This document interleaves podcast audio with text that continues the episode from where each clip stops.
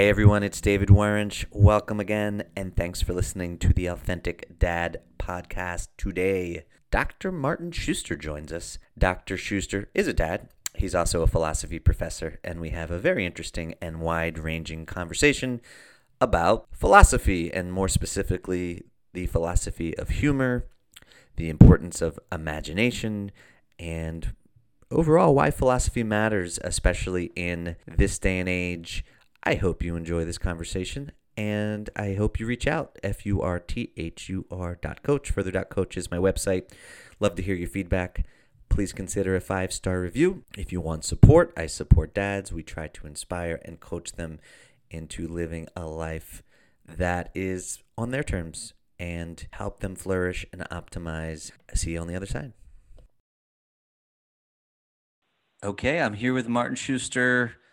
Martin, Dr. Martin Shuster, he's an associate professor of philosophy at Goucher College, where he also holds the professorship of Judaic Studies and Justice, and where he directs the Center for Geographies of Justice. He's a specialist in ethics, political philosophy, aesthetics, and philosophy of religion, and he has fellowships or received grants from the Templeton Foundation, the Mellon Foundation, and the United States Holocaust Memorial Museum in addition to many essays and articles, he's the author of three academic books. And by the way, if I'm pronouncing any of this wrong, you can correct me.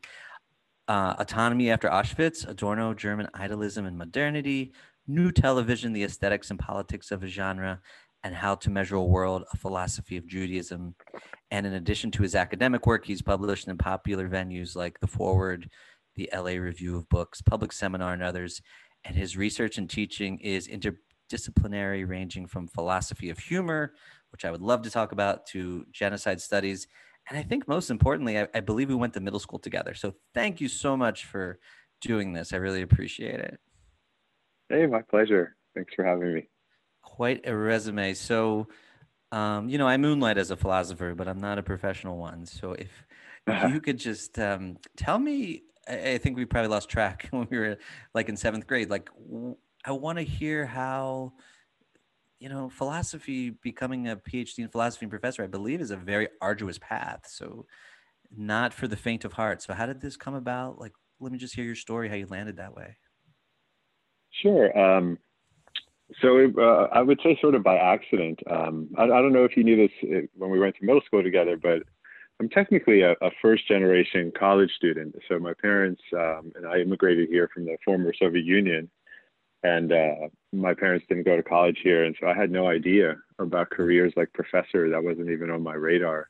Um, and I came in as an undergrad. I was going to be a computer science major, which I did for a whole year. And then one day I was sitting there looking for a semicolon for mm-hmm. like six hours in my mm-hmm. code and it was before like now code is all multicolored and you don't have to do this but yeah i spent like six hours doing this and i was like i can't i can't do this for the rest of my life and i had just taken like a, a philosophy of religion class actually that I really enjoyed.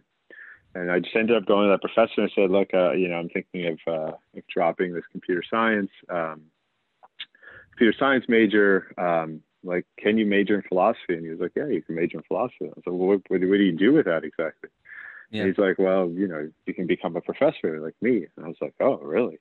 I had no idea that you could do that. So he sort of he said, "Look, if you want to be a professor, like this is what you need to do." And I sort of uh, listened to him and did it, and then things just sort of fell into place. Um, you know, I, I, would say it's mostly by chance and by luck. I, I feel like uh, I got into graduate school, which I never expected would happen, and uh, and then things just sort of progressed like that. But uh, yeah, if you would have if you would asked me middle school or high school or even you know, first year of college, it's it's definitely not something that was on my radar I would have ever anticipated doing. And not that I'm recommending this, but I believe you can. Uh, many philosophy majors become attorneys as well.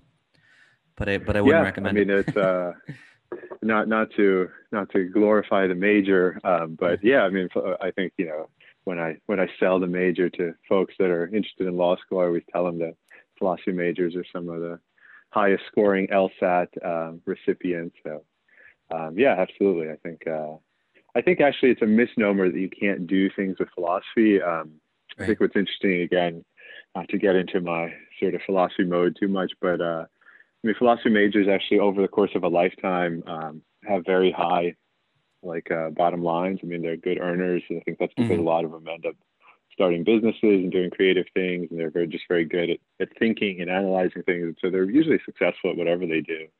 Um, yeah, I mean, when I was uh, when I was in graduate school, I remember play, like firms like McKinsey and stuff like this would sometimes only exclusively recruit philosophy majors. Yeah, but I love what about you is that you're actually doing philosophy as a career rather than I'm going to study this and then you know work at a think tank or something else. Um, yeah, no, I feel I feel very lucky. I mean, I don't know, I don't know how much you or, or the people listening know about the academic job market, but the academic job market is just like miserable. I mean, in every field, but especially in things like philosophy and huh. and history and literature. Um, so you could you could apply for a job in in like North or South Dakota. And mm-hmm. again, mm. I don't necessarily have anything against North or South Dakota, but right. not the most popular places. And um, and like an entry level job will get 800 applications yeah, easily. Super competitive. It's there's probably what one job, and um, the other, you know, the other thing I want to ask you, I looked into it when I was in college because I was really into philosophy. Did you did you have to learn a different language too? Did you learn German or become fluent in the? I did. Else? I learned uh, German and then French, and then I actually um, I learned Arabic at a certain point because I was was really interested in uh, this medieval philosopher named Maimonides, who uh, mm-hmm, mm-hmm. who who wrote everything. I You've only found this after I. Right. So I, I only found this out after I studied uh, Arabic for a couple of years, but he wrote everything in Arabic, but he wrote it in what's called Judeo-Arabic, which is basically he was Jewish, but he lived in like a, a Muslim uh, milieu in a Muslim environment. And so he wrote everything in Hebrew characters. So it was Arabic in Hebrew characters. And, um, you know, I had, I had grown up knowing Hebrew, so right. I could read it, but it's extremely difficult. You have to figure out like what Arabic root he's trying to capture with the Hebrew. And so actually learning Arabic was only like minimally helpful towards being able to read Maimonides. But yeah, I mean, you end up learning a decent Incredible. amount of languages, I think, to, to do it well. Yeah. So I'm, I have a note here that, that you, I want to talk, talk a little bit about what you, what you do. Um, I know you teach at Goucher and you are specializing, but some of the, these, the areas are ethics, politics, art, and religion which are some some pretty big areas. Um, you told me before we started recording that you were teaching the philosophy of humor. Tell me about that. that yeah, sounds, so that sounds so sure. interesting. So I've I've taught um I've taught philosophy of humor for for a while now. So I I taught at Hamilton College um, a few jobs before this job at Goucher College, and that's where I first sort of introduced the class, and it was very popular. And I've taught it. Um, I've taught some version of it. So I've taught philosophy of humor, and then sometimes I've taught just like Jewish humor where we just focus on you know mm-hmm. Jewish humor exclusively. But um, it's a class that's sort of evolved over the years, and I'm actually teaching it again this semester. And uh, I was just talking with with a colleague about this, but this this semester has been really weird because I, I do a unit. Um, so philosophy of humor, I think, is really interesting because humor is a universal phenomenon, right? You could be you could be a white supremacist, you know, you could be a Jew, you could be everything right. in between, you know, and, and you're going to find certain things funny. So it's really a universal phenomenon. I mean, you could be you know, a cold stone killer and you'll still yeah. find certain things humorous. And, um, and so it's a universal phenomenon that you can use to think about uh, almost all of the big issues in philosophy. So you can think about, you know, how do we know things like what we call epistemology? So how do mm-hmm. we know that something's funny, for example? How do we know, um, that it might be insulting to someone or not insulting? And then that takes you to uh, you know the ethics of humor. So why are certain jokes insulting? Can your sense of humor be wrong? Obviously then that leads towards sort of political avenues. Um, humor can have political effects right? It can be satirical. Uh, nowadays like our politicians use humor a lot of times. Um, and then uh, you can also even just think about you know what are jokes exactly like what what makes up a joke so you can think about yeah what philosophers are called metaphysics, like what is something exactly. And so you can, I almost use it as an introduction to philosophy essentially. But yeah, no, what I was say is one unit that I always do. Oh, sorry, go ahead, Dave. No, I just think it's fascinating. It's a way in for you to teach all of these larger concepts of philosophy. I, I love it. Yeah, no, exactly. And it's, uh, you know, we increasingly sort of have to do this because I think, um, it's not the case anymore that everybody comes in with like a classical education where they're necessarily interested in you know subjects like philosophy and so sometimes you sort of have to help them along to realize this is something they might be interested in um, but I think what's what I always do is I always do a unit on offensive humor because usually that's the mm-hmm. thing that students are most fascinated about. Um, but this semester, it's like my students have had like no interest in this unit at all, and it's huh. almost as if uh, I was trying to figure out exactly why. And I think part of it is part of it is I think they don't like to to find irony in something. You have to have a commitment to like the ideal that's being ironized. Right. And so I sort of feel like they don't they don't care about any of these norms that um, would get mocked in humor, and so or, or, maybe they don't realize them as humorous or whatever the case may be. But it's also like our hmm. political discourse has gotten yeah. so coarse, but it's like everything's just an up insult a, to them. Maybe they're growing up in a world there there there aren't any norms anymore. I don't. yeah, yeah. I mean, it's but it's just it's been shocking because uh, you know we we did like I did like a week and it was like pulling teeth, whereas usually it's like they're chomping at the bits to talk about this stuff. And so then I'm like, well, do you guys want to keep doing offensive humor? I mean, I, you know, I can talk about lots of different things about humor, so we don't have to spend time in this unit. But you know, you, you all don't seem to be very into it. And they're like, yeah, we don't, we don't think offensive humor is funny. Well, well, who are some of the offensive comedians, for example?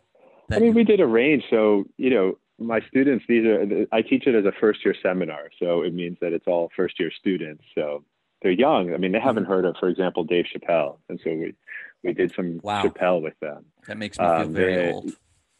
But yeah, it's pretty wild. But it's amazing because Chappelle, they they didn't they didn't find him particularly humorous, but they respected what he was doing. So I showed him like the um, I showed him the skit about the the black white supremacist, mm-hmm. and yep, they were just like we watched it, and then they were just silent. They were like, "Wow, I, I don't know, I don't know what we just watched."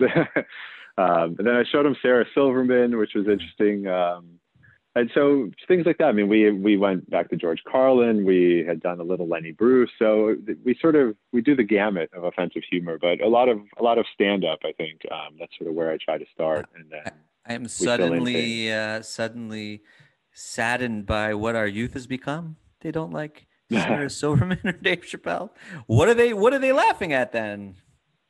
Well, it's interesting. It, it, a lot of it is like memes and TikTok. Oh, um, yeah, yeah. I had no idea that like uh, memes were, you know, my exposure to memes is like on Facebook and maybe Instagram, but they're they're like sort of collection and like archive of memes is huge. I mean, they're like yeah. on Reddit and the the memes that they there's like apparently different genres of memes and you know, there's like different ways to do particular things in memes. I mean, I had no idea until they started sort of introducing me to it. So that was sort of fascinating. Sometimes I learned things from them, but um, uh, yeah. So there's there's like a, a great range of different types of memes that uh, that are out there that they all seem to find fascinating. But mostly it's I think TikTok for them. Yeah. Well, my my kids are doing that, and now that I think about it, what you're saying makes a lot of sense because I showed my 11 year old, the, um, you know, Matt Foley skit on SNL, Chris Farley living in a van down by the river. Anyone who grew up in the 90s, you know, I still think this is one of the funniest things SNL or Farley's ever done. You know what I'm talking about, right? Right. Um, and uh, my wife and I are cracking up, and they're just they they're like, ah, you know, they're like chuckling, but it's just shocked me that they I don't know what it is or why it's not as funny to them, but yeah, you're right. It's there's something about TikTok that is a lot more appealing than these sort of classic comedy, which um, it makes me feel old. Um, but that's okay because you have you told me a five year old and a six year old. Right. Right. Okay. So yeah, and I think I mean it's it's normal for humor to change. Yeah. so uh, and I think what's interesting is uh, they can dip into the things that we like. So um, we ended up, uh, uh, I ended up watching the new Borat movie with my class, and they actually oh, thought cool. it was really hilarious. Oh, they so, liked but it. only after I explained it to them that that because at first I think they thought the whole thing was staged, and then once um, once they realized that he was interviewing like actual famous people, you know, they they made me pause it, and they were like, well, "Wait a second, like, uh, you know, is he?" Uh, you know, is this set up or? And I'm like, no, like, you know, some of it's scripted, but some of it is spontaneous. Like he's just interviewing people, and they're like, oh. So, so you sort of had to explain to them that like the audience is in on the joke, and the the person like Giuliani or the audience when he's in that band and in, the rally, they, they didn't they, they thought they weren't they weren't 100 percent sure that they were. No, like joke. so. Wow. Uh, I started by um, before we watched the new one. We watched um, we watched the one where he's he's performs in a bar in Arizona and sings "Throw the Jew Down the Well." Yep. yep. And they were just like, "What's the big deal?" I mean, so he wrote this like lame song, and and uh, you know, and and they got these actors at the bar, and I was like, "Well, no, they're not actors; they're real people." And they're like, "What?" well, I, I know this is a really super basic question, but how would you even define like if someone says, "What what even is philosophy?" A, that's question number one. What is it? And why do you think it's important? Which I know is a huge question, but it, like if you're you had two minutes in an elevator, what is you know, what would, what would you say?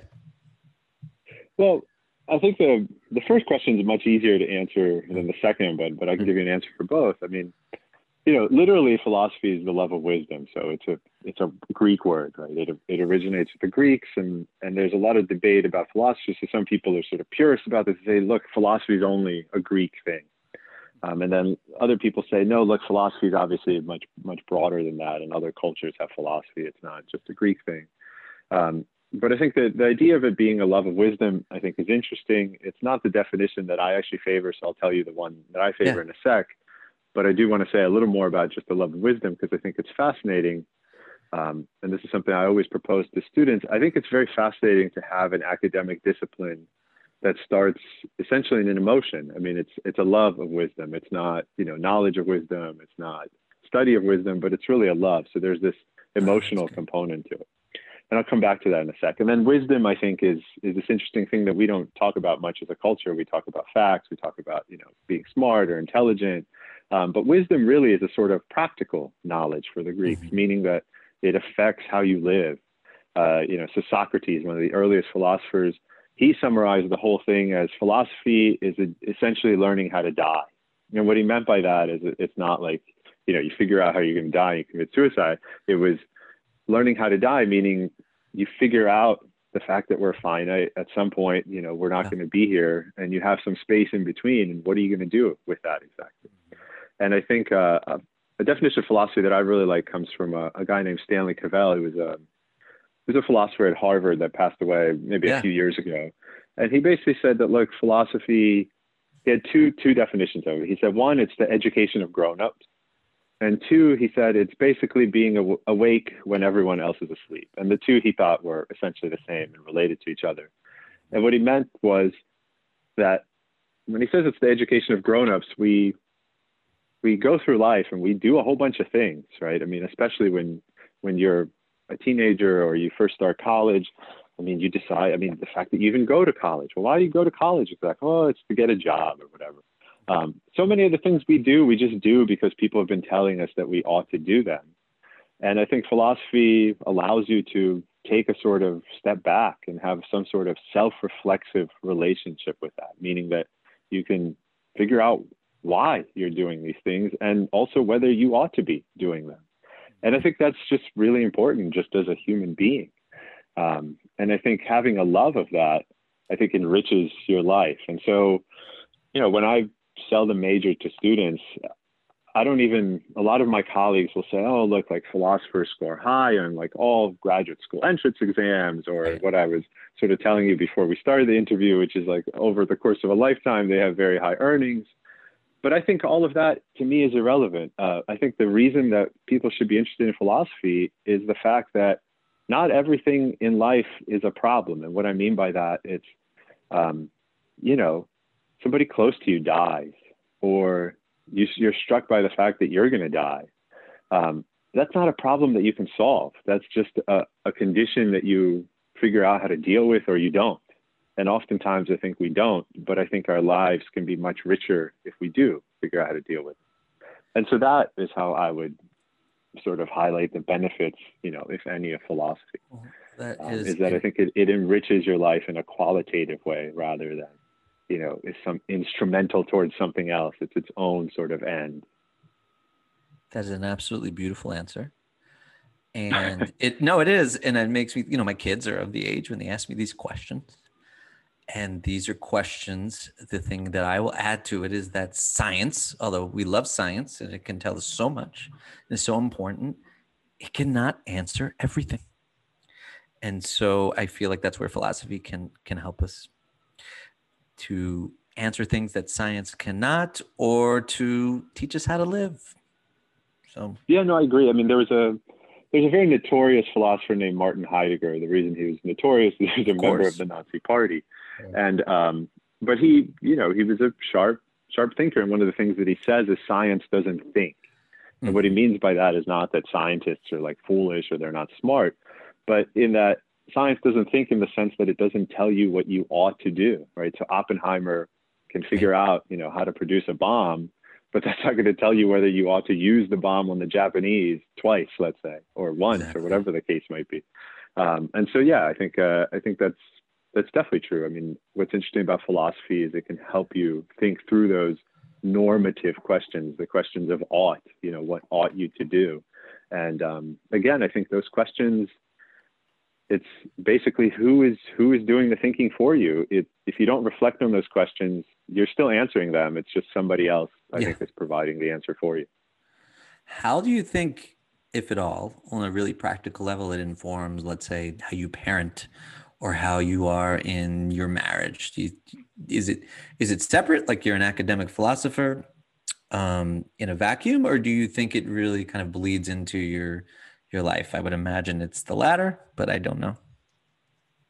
Um, I think being a philosopher certainly bleeds into my life. I think being an academic philosopher is probably something a little bit different, and um, I'll mm-hmm. say a little more about that in a sec. But um, yeah, no, I think I think being a philosopher is sort of at the at the core of who I am. So, you know, I can't really answer whether it's good or bad for my marriage. You would, I guess, have to ask my partner. But yeah. but certainly, I think uh, you know uh, certainly whenever you know we have discussions or something i'm very big on giving and taking reasons and so i think the way that we interact is very much influenced by me being a philosopher whereas she knows that you know if she's going to argue for something then she's going to have to give me some sort of reason and uh, and and you know i might have my own reasons and we'll discuss them um, but I, I like to think that that makes me reasonable in the sense that I'm mm-hmm. liable to change my mind if somebody, you know, gives me a better reason than than what I had. Um, and certainly with kids, I think it's it's even more obvious. Like I, I think of kids as natural philosophers because their inclination is to ask why for everything. And, and the trouble actually is is sort of toning down my my philosophy a little bit um, because mm-hmm. I, I'm liable to indulge it in ways that I think my partner does not. And um, and I'm happy to have all of these discussions with them all the time, but you you can't do it because sometimes you're like, you know, you need to cross the street, and you need to look both ways. You need to hold my hand as we right. do it, uh, and you you can't get into the why at the moment. Um, but I think uh, kids are just fantastic because they're natural philosophers, and so uh, they're so much fun to have around, and it's really um, it really has affected the way I see philosophy too. Because what's interesting is uh, this figure of like the child is is a figure that appears in philosophy a lot of times. So uh-huh. especially if you there's a subset of philosophy called philosophy of language, where what they try to do essentially is to think about you know why we say things, how we say things, and use that as a key towards working out philosophical problems. And, and so um, you know you might say, okay, we ask all of these questions about survival after death or about what's out there Mm-hmm. And really, sometimes what we do is we misuse our words. So we we ask questions that don't actually make sense if you really analyze them. Yeah. And what a lot of these uh, philosophers of language they'll write about children. Um, but after having children, you realize that these folks must have never met kids in their life because the way they write about them is so far from what actually happens when you have kids. Um, and so that's been, I think, fascinating. Well, and that's why I like because you mentioned um, Cavell. He's was he one of your kind of influences? I read, I think, mm-hmm. um, where he tried to make it. And again, correct me if I'm wrong. A little bit more accessible to the public, and you as well teaching classes. I think you you wrote a book on you know what new media or new television. You know where you talk about mm-hmm. The Sopranos and The Wire, and I love that um, you're making it. I know it's an academic book, but you're making it a lot more um, accessible. And I think is yeah, that, no, very much so. And uh, yeah. yeah, I think uh, I think you're you're actually right on all counts. So yeah, Cavell. I think the reason I was attracted to him was uh, Cavell was a you know he was a a traditional sort of like Anglophone philosopher. So he wrote about things like philosophy of language and epistemology. But then he he would also he would write a book on Shakespeare. He would write a book on uh, Hollywood cinemas. And so he's one of the first sort of Anglophone philosophers that took this stuff seriously, like popular culture in this way. And um, and I think he did that because he had certain ideas and commitments um, towards you know thinking about philosophy in a particular way and um, and those are commitments that I share. I think um, I think philosophy. I think there the, the world raises philosophical sort of issues and questions for us inherently. And uh, you mentioned like the book I wrote on new television. I mean, the reason I wrote it is I, I found myself watching all of these shows, yeah. like I would say religiously. Like I, I was really serious about them. They became right. really important to me. I love it. Um, you You're know, like, why am I obsessed with and, The Sopranos? Exactly. No, that's, that's literally exactly why I wrote this book is I wanted to try to figure out why it is that, that, you know, somehow I, I, I have this interest in these shows. I mean, what is, right. what is so interesting about them exactly? And, um, and I feel like that's, that's been the case with, with almost all of my work is, uh, I feel like, um, this is where I say, like, again, I feel like extremely lucky that I get, I get paid essentially to think about things that I would probably think about anyway. Mm-hmm. Um, so it's, yeah, it's remarkable. That's wonderful. I mean, the things, and again, total layman, but the things that as a, yeah, I'm a lawyer, I'm, I've always been into psychology and have a degree in psychology, but I also got a certification as a coach. But the thing I always grab onto philosophically is like the existentialists, and I'm probably vastly simplifying them, but this sort of that we make our own meaning, right? I always have the, like that that um, life is a blank palette and you know it's our job to paint it and i've always sort of grabbed on to that i mean is that is that quasi accurate kind of you know what what an existentialist would even say or think yeah that I we, mean, that we I, are the meaning makers are, yeah i mean i think there's a lot lot more built into that because i think to really take that thought seriously you also have another component where meaning has somehow had to have broken down for you to even have this possibility.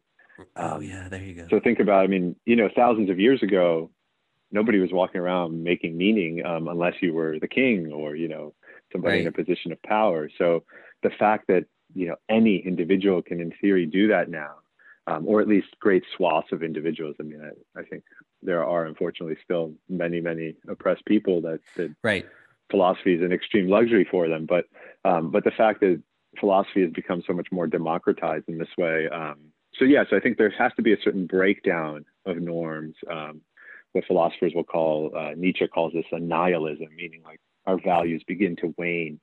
Um, so you have that also, I think, and then yeah, I think existentialism is sort of like that. Um, but I think psychoanalysis. I mean, you mentioned psychology. Uh, a philosopher or a thinker that I'm also extremely fascinated by, I think is Freud, regardless of what you think about him clinically.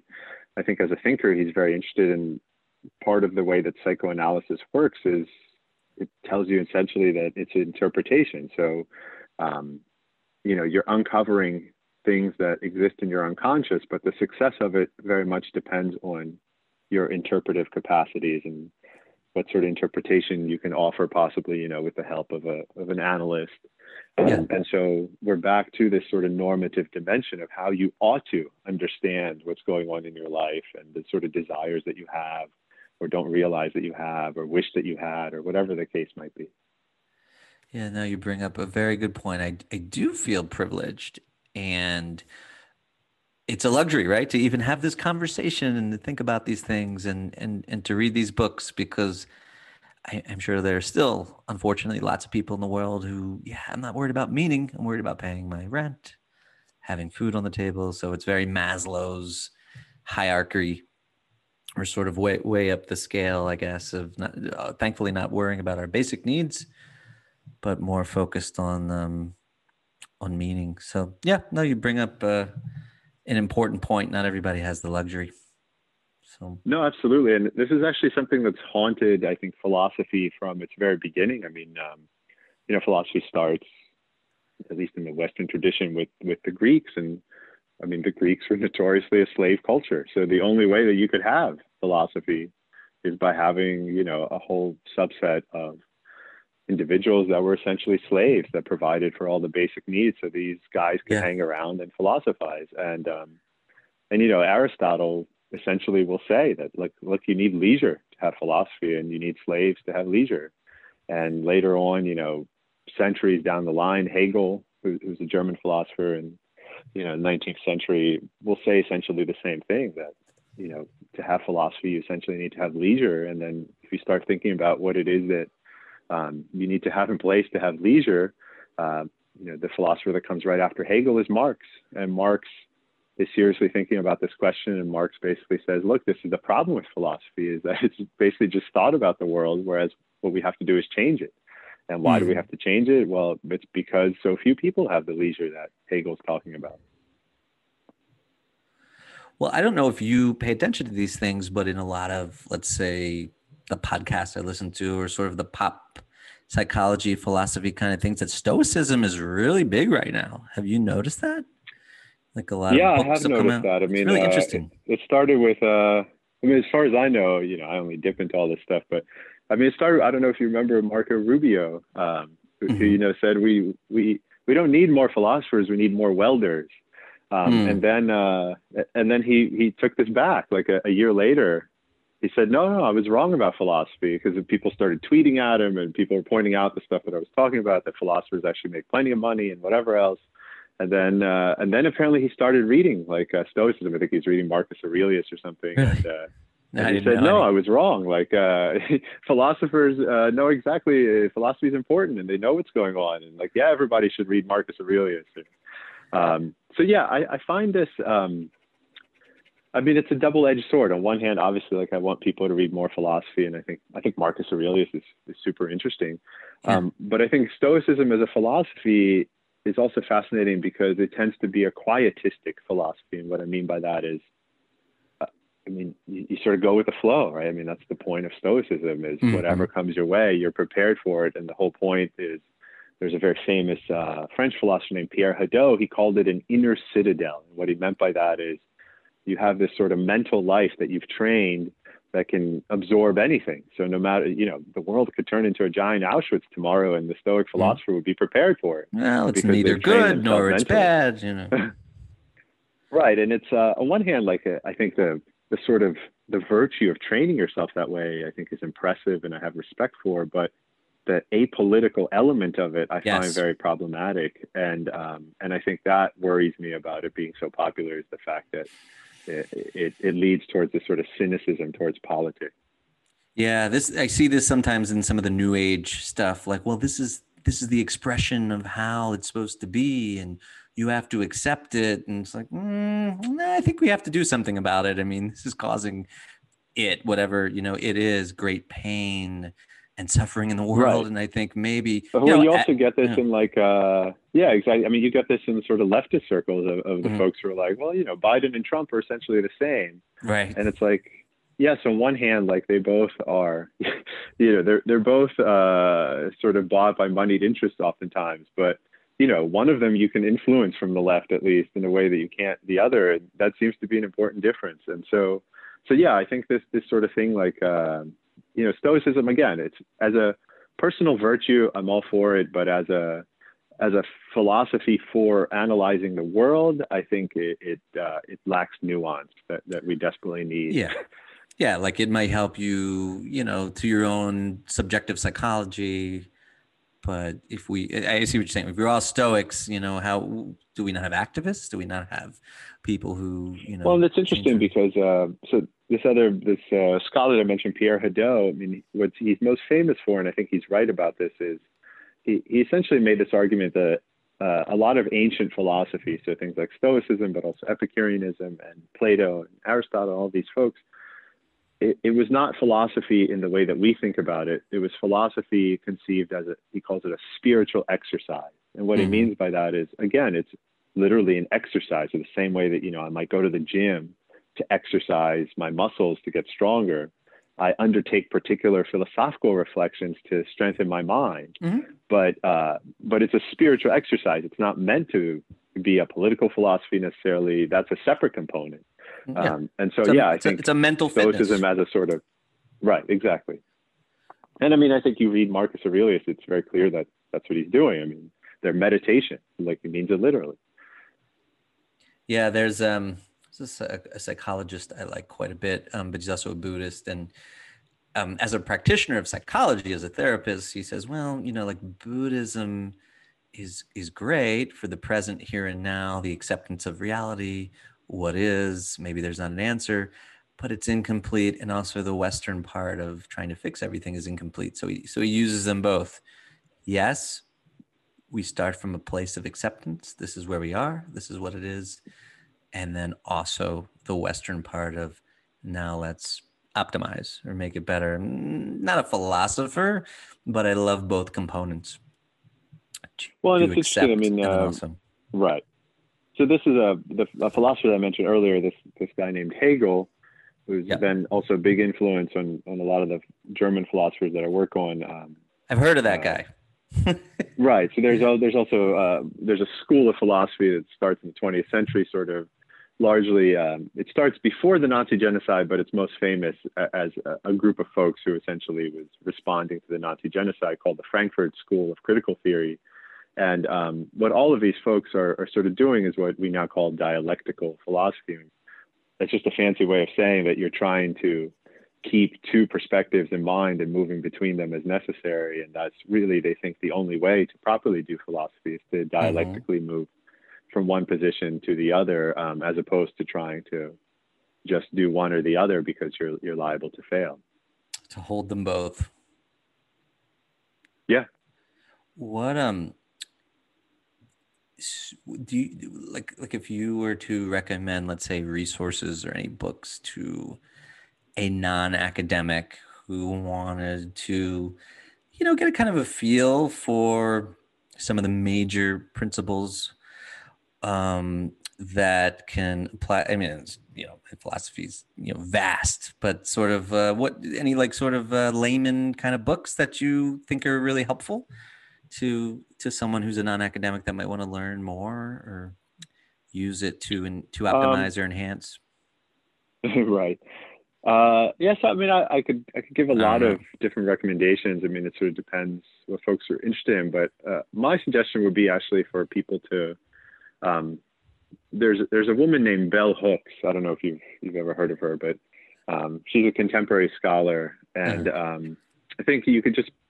I mean, she has lots of videos on YouTube. Um, you can pick up some of her essays. Uh, I don't think she's a philosopher per se, but I think you can get a good sense of how one might use philosophy um, from reading her. And she writes in a very sort of plain style. So, I mean, Bell Hooks would be a great person to start mm-hmm. with. Um, I think uh, there's a philosopher named Richard Rorty um, that also wrote in a very accessible style and wrote a lot of sort of um, more popular philosophy. Um, I think you could also go back to just reading. Uh, there's a sequence that's very famous in philosophy that's about the trial and death of Socrates. Oh, cool. So if you read uh, Plato's dialogue called the Apology, which is uh, it's not it's not an apology in the sense that we mean it now like i'm sorry it's an apology in the sense that it's socrates justification for his life and so um, i mean you may know this or, or, you may not and same with your listeners but socrates is very famously killed by the athenians essentially yes. for being a philosopher and um, and so they he's first put on trial before he's sentenced to death and there's a sequence of dialogues that plato writes um, so that culminates in the apology where Socrates sort of defends himself. And that's where he very famously says, look, the unexamined life is not worth living. Um, and so that I think is also an interesting place to start. Um, I think people that are, you know, religious, I think if, if you look at the book of Ecclesiastes, um, which is yeah. in the Hebrew Bible, it's in the Catholic Bible. I mean, that's also a very fascinating book. Um, there's Which a woman a, named Martha Nussbaum, yeah, who's written. Yeah, no, yeah, it's just uh, a, on, a whole, on a whole other genre that I know you work in is, is Judaism and the philosophy of it, which um, that's that's amazing, and and uh-huh. genocide, and you you do a lot, sir. Um, I try to. I mean, uh, there's a well, actually, uh, another another great introduction to philosophy is a is a book by a, a guy named Bertrand Russell, who was sort of one of the oh yeah. the big the biggest sort of philosopher in the world at the at the turn of the 20th century, I think, and um, and he writes a, a, very short little book called The Problems of Philosophy. Um, but he has like another book that I can't remember the name of, where he essentially says like, look, you're you're going to be much more happy in life if you have more interests, um, uh-huh. because as you get bored of one thing, you can turn to something else. And I was very convinced by it when I read it.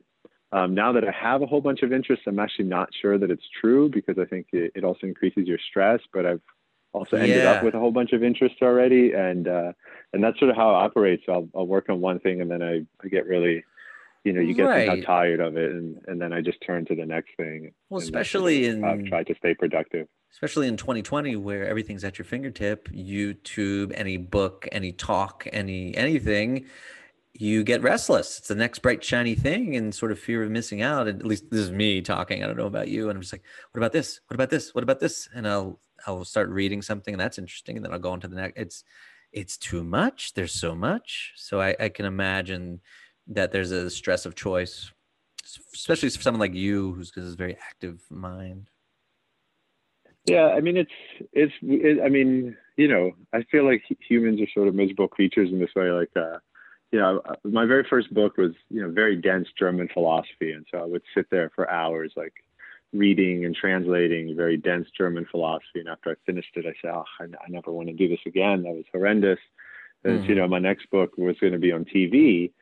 And it was great. You know, I would sit around and watch TV. And literally, I mean, I would watch like everything because I was just doing research. Yeah. Um, yeah right. But then you start working on that. And it's actually really hard to write on TV because – like like yeah. I I wrote a chapter in The Wire, for example. The Wire is 40 hours long. I had to sit there and take notes on every single episode to keep all 40 hours in mind. right, exactly. And uh, and so I'm writing that book and I'm finishing it up and I'm like, man, I can't wait to get back to you know dense German philosophy. That was such mm-hmm. a pleasure compared to this. And uh, and so yeah, I think it's uh, it's just sort of natural to to sort of dive into something and then at least for me to to want to move on to something else, but also be able to deal with it in some depth. I think uh, I think the the worry is always being a sort of dilettante where you don't seriously deal with any particular topic, and so yeah. that I think is the biggest challenge when you have a lot of interest. D- dig a hundred wells, never get get to water.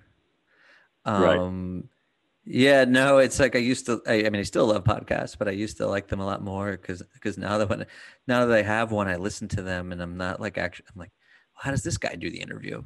Like, what, what does the theme? Where does he do the theme music? And it's it's not as fun. Right. You start analyze. It. It's the same way uh, with yeah. film. I mean, as soon as I start writing about philosophy of film, I can't can't watch films without doing that sort of thing. And, yeah. And um and I think that's the one disadvantage to to I think studying philosophy is it can enrich your life, but oftentimes it can also destroy your pleasure in some of mm-hmm. these simple things. Um, like a, a, philosopher that I like very much, a, German philosopher named Wittgenstein.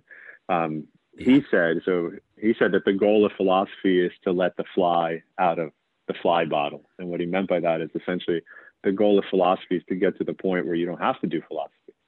Um, oh, so he, wow. viewed it almost as like a sort of sickness, um, where you know oh, you want to answer these odd questions, yeah, and then but it it doesn't necessarily make you better in the short term. Oh gosh.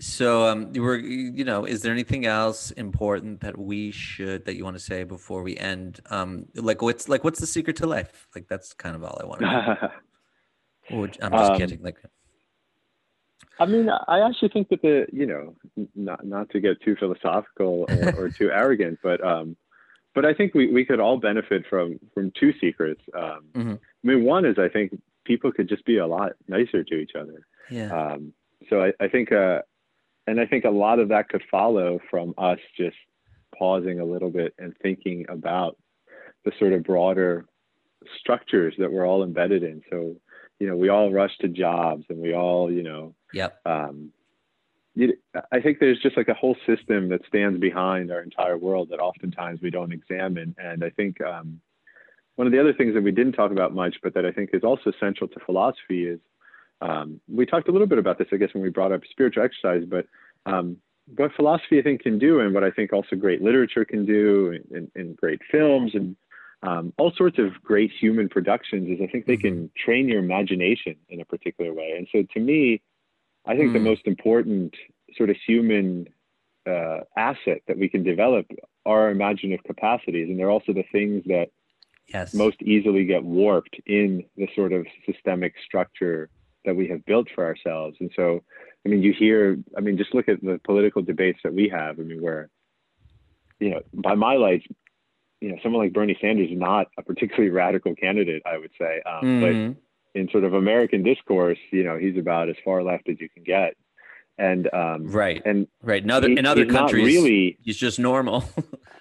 Right. He would he would be, you know, centrist or center right candidate. And all he's saying is basically that he wants, you know, he Yeah. wants free education and free healthcare. right. Um, those are not radical ideas. I mean, uh, No. I think we could imagine way more radical ideas than that. But I think people are loath to do that because they feel like they're somehow impossible.